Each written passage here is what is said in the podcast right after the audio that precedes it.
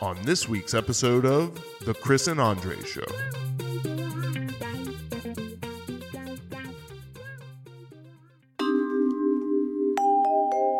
Life. let's talk about the, the, the basis of marriage.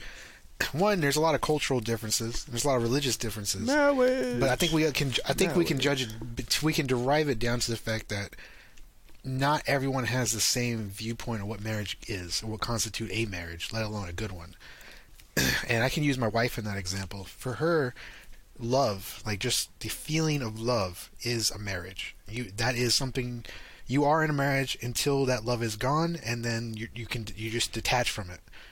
For me, it was marriage is is is a commitment. It's a it's like a contract you make with with your spouse and God to both protect and honor continuously, regardless how much you love or hate somebody.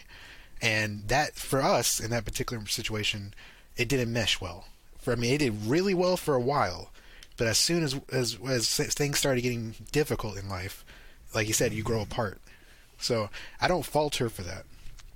You know, I, if, if anything, this happening in the way it's happening is teaching me how to be mm, a, a more more well-rounded person, let alone an adult. Um, so, so I think that, that's what the if I base of told you love is not a feeling? What if I told you people think love is a feeling, What if I told you that's technically not true? and it's, It's but, an it, action. but isn't anything? What if I told you I when, love when you? When you argue, when you I would say I'll I tell love you you to go to too. man. Like, Jared's. that's not a big deal. when it um honestly when it comes to people's interpretations of things it's very personal like love is a is a difficult concept for people to even understand let alone obtain from another human being. So it's hard to you know it's not like you know like chris and i i meet him for the first time like what's your take on suicide squad? Okay now i can base rest of your shit on that. I can't just walk up to a woman and be like define what love is and how do we acquire this? Like that's not going to work out. That's going to be very awkward. And if it's not awkward please call me because that's a that's the kind of woman i want Five five five Fire Guy Joe. Five five five Fire Guy fun- Joe. But fundamentally, do like, smoke signals, I'll come like, I- here's the thing that I realized, like because uh, like no no relationship is perfect, right? It's Oh, just definitely not, not. It's not in the cards. The reality is, like my wife, uh, we're on two different spectrums of culture. We're on two different spectrum spectrums of like how we accept things emotionally. oh don't get me What- what started I if you're can- different heights Oh, she's mad short. She's like barely four. i was saying like there's But- some positions you just can't do safely no, you can't. You just get Step Stool? stool. get the rubby rubber grips So on it So my my point is this: like it's if you look at love as an as an emotion, you're halfway there. The reality is like the true definition of love is by what you do, how you respond to things. And there are times where you have to be, you know, you have to be full of grace to truly love someone. It's no different than it's well, it is different than how you love your kids because your kids are going to do things eventually that you're like, what the hell are you doing, right?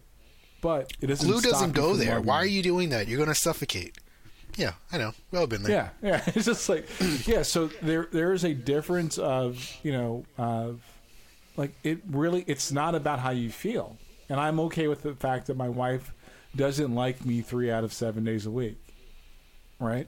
I don't just three that's a good that. ratio man Yeah, I mean, I, I mean, we're older. We're just kind of like, it's okay. It's Tuesday. so, but it's, but that's the. It, it's more of the looking at it not as a feeling, but as the actions you do, right? So, case in point, uh, a few months back, um, we got into this fight on a Friday or something. It had to be Thursday because I went to work Friday, didn't talk. And Saturday morning, I did what I was normally doing. I, I got up that morning, I made her coffee, and I made her breakfast, and I brought it to her in bed. And she puts on Facebook, no, hear me So out. She puts on Facebook, is this love or is she setting me up? I mean, I know. I get that. Can I it get be that. both? I get that. But but my point is, in, like for me, like I never saw that that post on Facebook because I'm not on Facebook. But my brother told me about it, and his wife was like, that's the type of love I want, right? Where you can disagree, but it doesn't change who you are. You're you're okay to be mad. You're okay to be upset. I'm. It's okay to not like my wife, and it's okay for her to not like me for a couple days a week. But after that, is that my ride or die partner? And those that's how you have to look. That's how I look at it. That's what makes it healthy, and it, it helps me to get through the tough times in marriage. Marriage is hard. I've told Chris this a lot of times. Like, look, dude, like you can't prescribe these things like your wife. It's like it's not the way it works. Yeah. Because I'm sure you're doing shit she doesn't like either. So, and, and that's that's how I look at it. See, so I like how you say you can't prescribe those kind of things because on a real personal level, like that's that was the the Achilles heel to my relationship. It was always, what can you do for me? Why aren't you doing enough for this? You, this is what you have to do and it, it, I was eventually drowned out as a, as just a personality. I was I wasn't so much a partner or a love interest, more so just the guy who paid for everything, the guy who worked for everything. You know, it was like it was like woe is me, the housewife, having been having to be stuck here with the kids, and you had did this to me. The least you could do is work your ass off to make it up for the fact you did this to me. You know that kind of thing. And you know, there's there's there's a merit to to that kind of thinking in small dosage, but to make that your reality is toxic. It, it, it you lose you lose track of where you guys started, and all you're all you're at is where you're going, and and you're just stuck in that vicious cycle. And, Shit, uh, that's that's my first that's my first marriage, right? You, you like we literally decided that our, the things that we decided were important to us, right? And my kids like i have two sons that have to live through that. And that is the that i, I believe that's the part where it's like look if i'm being super honest and you know i i will say this to anybody.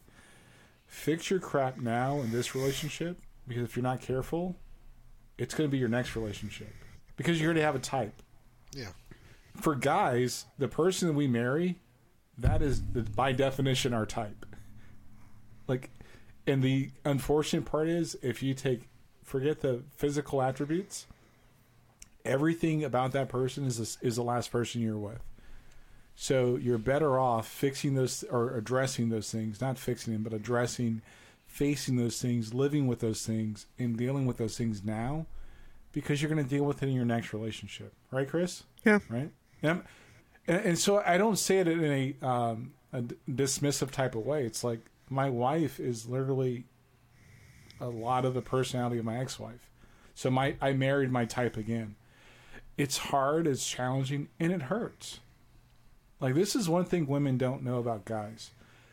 When we if we get to a point where we're saying even the the asshole that we talked about before, if we get to a point where we say I want to marry you, we've already committed. We're completely vulnerable. And the worst person to ever like not having your side is somebody that knows everything about you. And when we lose that, we don't course correct. We we spiral out of control. And it's the most gut wrenching experience that we can have in our life, right? Um, I'm okay, and I'm honest about the fact that I'm not a good single guy. I'm like, I love my wife. I love being married because I, I just that's what I that makes me a, a better person. not yeah. not that it completes me, it makes me a better person. So the way we react to that is completely like not just marriage, but just saying I love you and really meaning it to a woman. It throws us off. My sons are young and they, you know, I've had a couple sons to go through like breakups and like, yo, don't do that, yo. Like you gotta you gotta stay true to you because if you respond to that emotion, you become a bad you don't become the person you want to be. You're a bad person. Yeah. you, you can't swim upstream of that. Marriage is not it's not easy but it's not hard either. No and i mean love for, like you were talking about you know marriage and love i think and, and being very similar in the sense that for guys that that is kind of the that barrier where once once we've crossed that threshold like it's pretty much all or nothing for us. And yeah it's really hard to I think go through that, feel like you can do that again, right? Like I mean when I went through my divorce and separation, like I was convinced that that was it for me. I was like, well, I'll just be single for the rest of my life because I'm not dealing with that again. Um, and I realized at one point that that was kind of a That's not true. right, and kind of a silly way to That look sounds at like it. a, re- a reaction. That's a reaction to. It- yeah, trauma. it was. It was very much. Um, but I think you know, like in my in my first marriage, I was under the impression, the false impression, that love was automatic. Like love, love that love once defined and established, maintained without any effort, without any work. You know that Yeah, that's not true. Exactly. I mean, like Yeah. we had gotten to a point, especially right after the birth of our daughter, that like that became everything and essentially the only thing for both of us. And we drifted apart and stopped communicating altogether unless it was about something to do with our kid. And I mean, that's literally where we are now. Like that's I so it was essentially a had this, precursor. uh, I once had this woman move into. I was living in the ghetto, the one I told you about, where the you know the fence line, you, you know, and Right. um, this this this the, the, the duplex next to us had a, a res, an open residency, and it was a mom and her four kids, and she was a young mom, just barely not even thirty yet, you know, and recently divorced, and she was pretty much hiding from her her ex, and we then right in front of her, uh, right as soon as you leave her doorway, there's our little house, 450 square foot house, and you got myself and my wife, first time parents with our baby girl. And one day she just kind of walks over to us and she's like, you know, I just want to let you guys know, I see what you're doing here. I'm so proud of you. You're you're on a, on your track. You're on a really good start. But what I need you to know, what I need you to think about, is that she told this to my wife. Um, you married him, not the baby. Make time for him. And it's not till now, after all this, like eight years later, that I'm actually fully understanding what that meant. And it's it's the small things. It's, it's kind of what you just said. You get married to each other. You t- you two are the center of each other's worlds. When you start when you start making other goals, the the other when you say make the other things the center of your world, you naturally push out that other aspect. You know, the other Because you Not to get too don't have emo- room for it. Well, you just lose you- track dude, of it. It's you okay lose track be, of it. dude. I'll, Joe, I'll be. It's okay to be emotional, right? Yeah. So my one of my sons asked me uh, as my daughter was going to college. He said, "Hey, hey, pop, um, what is it going to be like for you know my sister to leave the house?" I said, "Babe, understand this. I've never focused my life around my children because one day you're going to leave, right? And I have to be okay with the fact that you guys are going to leave me one day. And the person I have to be with is like, well, his stepmom. Like that's that's where my life is focused mm-hmm. around. I've changed careers around that. I have made less money around that because what scares me the most is losing my family. Right? My kids one day, well, they're all 18 now, right? I knew that was inevitable because I got divorced, I, I realized like, yeah, nothing is kind of constant except for the fact that, you know, it's going to be Everything's un- me and- unconstant. Yeah. yeah. So what what that lady said to you is not wrong, but what I will also say to you is that there is a level that I wish more guys got this, right? It's the principle of grace. And I and I, I mean that with hundred percent. I don't expect my wife to be perfect. I expect her to uh, understand my flaws and my weaknesses and to be like I'm with her because she is the opposite of my weaknesses and my flaws. But I also have to be understanding of her and, and what she's good at and what she's not good at. And that's hard to get to.